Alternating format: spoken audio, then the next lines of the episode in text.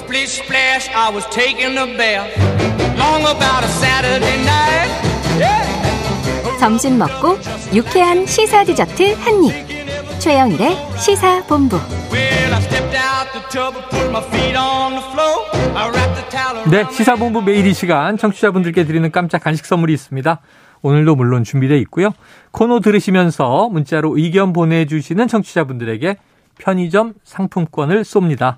자, 짧은 문자 50원, 긴 문자 100원이 드는 샵 9730으로 의견 많이 많이 보내주십시오. 자, 오늘 목요일은요. 어려운 경제 이슈를 알기 쉽게 풀어주는 경제본부 KBS 보도본부의 서영민 기자 나오셨습니다. 어서 오세요. 안녕하세요. 아유, 요즘 서 기자님의 시대예요. 경제가 지금 아, 걱정입니다. 걱정. 자, 보니까 이게 이번 그 정부 네. 어, 첫 임구 아, 이게 정부를 수립한 후에 첫 임구 감소가 나타났다. 이게 무슨 뜻이에요? 이게 약간 좀 표현이 어색하실 거예요. 네네. 사실 인구는 줄고 있었지 아, 않냐라고 그러게요. 생각하실 수 있는데, 네. 근데 지난해 인구 센서스 조사, 총인구 조사, 네. 주택 인구 조사인데 여기에서 사상 처음으로 그 인구가 감소한 걸로 아니, 집계됐습니다. 대한민국 정부 수립 후에 네, 천- 1948년 이후에 드디어 처음으로 인구가 줄었다. 네, 1948년에 정부가 수립됐고 그 음. 이듬해인 49년에 처음 센서스 조사를 합니다. 네네. 근데 이 조사를 하고 난 이후로 지금까지는 단 한 번도 인구가 준 적이 없었는데 예. 지난해 조사 결과가 오늘 나왔거든요. 아. 오늘 나온 결과가 5,174만 명. 네. 지난해보다 9만 1,000명 줄었습니다. 어, 10만 명 가까이. 네. 비율로는 한 0.2% 정도 준 건데 아, 내국인 외국인이 다 비슷하게 줄었습니다. 내국인이 어. 한 4만 5천 명 줄었고 외국인은 한 4만 6천 명 줄었습니다. 야, 이게 무슨 얘기인지를 설명을 듣고 나니까 네. 이게 어, 굉장히 섬찟한 얘기네요. 그동안 맞습니다. 우리가 인구가 줄 것이다. 네. 인구 절벽이 올 것이다 얘기는 했지만 네. 그동안 줄어든 것은 출산율이 줄어든 거니까 네. 인구가 폭증하던 때가 있었죠. 산하 제한하고. 맞습니다. 근데 증가율이 감소하다가 이젠 실제로 절대 인구의 숫자가 줄기 시작했다. 네. 2021년 처음으로 이제 이 아. 대한민국이 인구 감소 시대에 들어갔다는 건데 근데 이게 청취자분들이 좀 이상하다고 느껴지실 거예요. 네네. 왜냐하면 인구가 준다는 얘기는 아주 몇 년 전부터 계속 해왔거든요. 아유, 그럼요. 근데 그 대표적인 통계가 월별로 인구 동향을 발표하는 통계청 네네네네. 통계가 하나 있습니다. 그게 그게 어제 나온 게 있는데 어제 어. 나온 게 5월 달까지예요. 근데 이 5월 달까지 통계에 어제 기사 제목이 음. 인구 31개월째 감소입니다. 네네. 그러니까 인구가 실제로 31개월째 쉬지 않고 계속해서 감소해 왔는데 네. 왜 그 연도 단위로 통계를 냈을 때는 지난 해인가. 지난해인가 요게 예, 좀 예, 궁금해지실 수는 있습니다. 음. 근데 이 보면 여기 인구 동향에 나오는 그 통계는 음. 그 출생아 수와 그 사망자 수 아, 차이입니다. 이게 증감률을 네, 자연 인구 증감률이라고. 하는데 자연 인구 감소가 31개월째인 건 맞는데 네. 총 인구 우리나라에 현재 살고 있는 예, 사람의 예, 숫자를 예, 예. 정부가 공식적인 통계로 인증하는 요 총 인구는 그렇지. 작년에 처음 준 겁니다. 예, 이 센서스라는 거는 그냥 다 찾아가서. 전체를 하는 거잖아요. 네, 맞습니다. 야, 자, 인구 감소 얘기는 들어왔고 네, 이 30개월 이상 감소였지만 그것은 자연 증감률 맞습니다. 통계였고 네, 실제로 우리나라에 살고 있는 절대 인구가 줄어든 것은 네. 2021년이다. 그러니까 2021년 정점을 찍고 우리가 곡선 그래프를 쭉 그린다면 네. 지난해가 정점이었고 이제 줄어들기 시작하는 첫 해잖아요. 지난해가 줄어들기 시작하는 첫 해. 첫 해. 아, 네. 그리고 두 번째 해가 됐고 네, 맞습니다. 앞으로도 떨어질 거란 네. 얘기인데 네. 이변이 생겨서 다시 꺾였다 올라가지 않는 이상. 네. 자, 지금껏 총 인구가 감소하지 않은 것은 왜예요? 그러니까 이게 요 두 통계 사이에 차이가 있구나. 차이가 약간 있구나. 이해하기 어려운 차이가 있구나 싶으실 텐데 네네. 그 차이는 국내와 해외를 오가는 인구입니다. 아, 일단은 외국인을 생각하기 쉬우실 네네네. 겁니다. 왜냐하면 2020년부터 코로나 때문에 외국에서 외국인 근로자도 안 들어오고 어. 국내와 외국 사이의 교류도 줄었기 아, 때문에 그렇죠, 그렇죠. 이 인구가 확확 줄었습니다. 실제로 예. 2020년에도 그러니까 재작년에도 그 외국인 인구는 줄었습니다. 음, 근데 이렇게 그 그동안 자연 인구 감소를 이 외국인이 들어오면서 상당 네. 부분 상쇄해 줬거든요. 예, 예, 왜냐하면 예. 우리나라는 성장하는 나라 그리고 네. 국내외 교류가 활발해지는 나라 그렇기 때문에 외국인 이주 노동자도 많이 오고 음. 비즈니스 차원에서도 한국에 거주하는 사람이 많아지고 네네네. 했는데 이 영향이 코로나 때문에 확 줄어든 겁니다. 어. 그런데 방금도 말씀드렸지만 20년 코로나가 처음 발발하던 그 네. 해에도 외국인 인구는 줄었어요. 그럼에도 음. 불구하고 그 해는 늘었던 이유, 그 총 인구는 늘었던 이유는 네.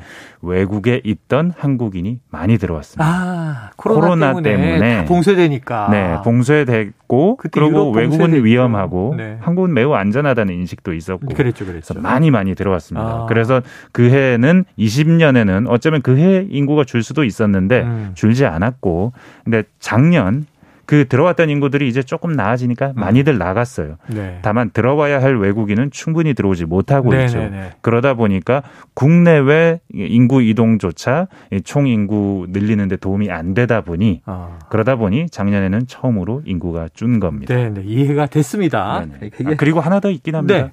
코로나로 인해서 그 노령 인구가 많이 줄고 있습니다. 아, 그러니까 코로나가 그 노인분들의 사망률을 높이는 원인으로 장기적으로 계속해서 지속적으로 자리 잡고 있는 상황. 이것도 네, 사망률을 네. 조금 높인 영향은 있습니다. 자, 지난 한 2년, 올해까지 포함하면 이제 3년인데, 네. 3년째인데, 올해는 아직 통계 안 잡혀 있으니까. 맞습니다. 충분히 이제 코로나 때문에 어떤 또 변수가 있는지 이해가 됐어요. 네네. 해외에 우리가 교민, 뭐 주재원, 유학생 많이 못 나갔고, 네. 국내에 이제 그냥 잠겨 있었고, 네. 들어와야 할 외국인 유입이 또 이제 막혀 있었고, 그런 측면이 좀 포함이 된 것 같습니다. 네. 맞습니다. 그래서 이제 절대 인구만이 아니라 결국은 또 이 글로벌 이동량까지도 인구에 포함되는 거니까 네. 우리 쪽에서 보면 항상 최근에 서울 인구는 감소하고 있다, 경기도 인구는 늘고 있다 이런 것처럼 이제 유입 유출 인구가 있는 거죠. 네. 자 그런데 네. 인구는 줄고 있는데 네. 가구 원수는 늘었어요? 맞습니다. 50만 가구 이상 늘었습니다. 인구가 네. 9만 가구 이상 줄어들었는 9만 명 네. 이상 줄었는데 가구 수는 50만 명 만 가구 이상 예, 는 겁니다. 당연히 아시겠지만 네. 1인 가구가 어마어마하게 늘고 있습니다. 아, 그래서 1인 가구 증가세를 보면 지금 이제 717만 가구예요. 이, 이 작년 기준으로. 네. 근데 이 717만 가구 2, 3, 4인 가구보다 훨씬 많은 이제 우리나라에서 가장 대표적인 가구 형태는 1인 가구다. 그래요? 그 사이에? 네. 33%가 1인 가구입니다. 4인 가구는 차치하고 4인 2인도 가구, 3인도 네. 아니고 4인 이상으로 4인, 5인, 6인, 7인 합친 가구 네. 수를 다 해도 꼴등입니다. 1인 가구가 1등, 2인 가구가 2등, 3인 가구가 3등, 4인 이상이 4등입니다. 걸- 아, 숫자대로 가네요. 네.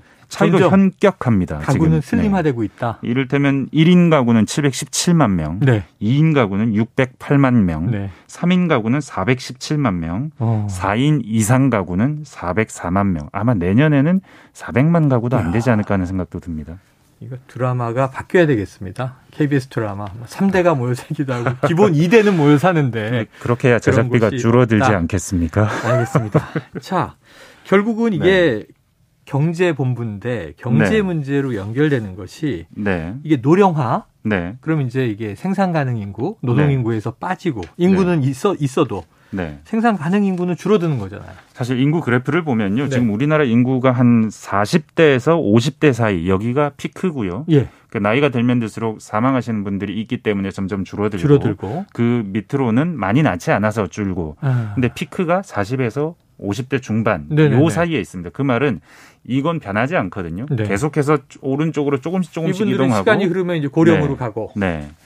그래서 지금 우리가 가장 걱정하는 건 일할 사람이 없다는 건데 음. 아직까지는 괜찮아요. 네. 그 생산 가능 인구 15세에서 64세 인구를 생산 가능 인구라고 하는데 어. 70%가 아직은 넘습니다. 네네. 세계적으로도 아주 높은 편에 속하는 수치입니다. 근데 이 전체 인구 수치가 중에 생산 네. 가능 인구가 네. 70% 넘는다. 이 수치가 계속 줄어들고 있습니다. 예. 그래서 지금도 이번에도 수십만 가구가 수십만 명이 빠졌어요. 줄었고, 네. 그래서 앞으로 걱정은 이제 고령 인구가 제일 많아진다. 그리고 그 유소년 인구가 적다는 건데 이 음. 네. 유소년 인구가 적다는 건 이미 상수가 돼 버렸습니다. 네네네. 지금 0세부터 20세까지 아직 아 15세까지 안 들어온 생산 음. 가능 인구에 안 들어온 이 인구가 늘어날 방법은 없어요. 네. 근데 이 인구가 정말 적습니다. 어. 지금 현재 40대에서 60대 사이 여기에 피크를 치는 세대별 인구의 절반 이하입니다. 아하. 그러니까 앞으로는 우리는 굉장한 노동력 부족 현상을 20년 지나면 확실히 체감하게 될 것이다. 지금은 괜찮다. 네네. 맞습니다. 20년 후 정도에는 매우 심각해진다. 네. 그 이후로는 국민연금 문제도 생길 없는 겁니다. 인구를 갑자기 이건 뭐 네. 사람을 제도 생산할 수도 없으니까 맞습니다. 해법 뭐예요? 해법은 일단은 여러 많이 제시하는 해법들은 네. 일단 생산 가능 인구는 줄지만 여성의 사회 참여는 느니까 네네. 여성이 좀 더 사회에서 참여할 수 있게 좀 네. 더 평등하고 좀 더 보수를 적합하게 받는 사회를 만들어야 할 음, 필요성 음. 그리고 이민자를 적극적으로 받아들여야 될 네. 필요성 근데 둘 다 쉽지 않은 측면이 여러 가지가 네. 있죠. 그리고 이게 우린 문제라고 생각하고 경제 음. 측면에서 이게 지속 가능한가 걱정하지만 전 세계적으로 어, 성장이 성숙 단계에 이르면 다 인구가 줄어듭니다. 겪었어요. 어쩌면 성공의 결과인데 음. 그 결과 앞으로 경제는 조금 더 네. 밝은 모습이 아닐 가능성이 높다는 네. 게좀 씁쓸한 것이죠. 저는 납득이 되지 않습니다. 성공의 결과가 행복이고 네. 그럼 가족이 즐거워야 되는데 네. 요즘 젊은 층을 보면 네. 하, 이런 교육 환경 이런 나라에서 우리 아이들이 미래가 없다 그래서 안 낳는 거잖아요. 맞습니다. 네. 걱정입니다. 함께 고민하시죠. 경제본부 서영민 기자와 함께했습니다. 고맙습니다. 감사합니다. 자 오늘 당첨자 발표는요 시사본부 홈페이지를 참조해 주시고요. 최영일의 시사본부 오늘 준비한 내용은 여기까지입니다. 저는 내일 금요일 낮 12시 20분에 다시 찾아뵙도록 하겠습니다. 오늘도 청취해 주신 여러분 고맙습니다.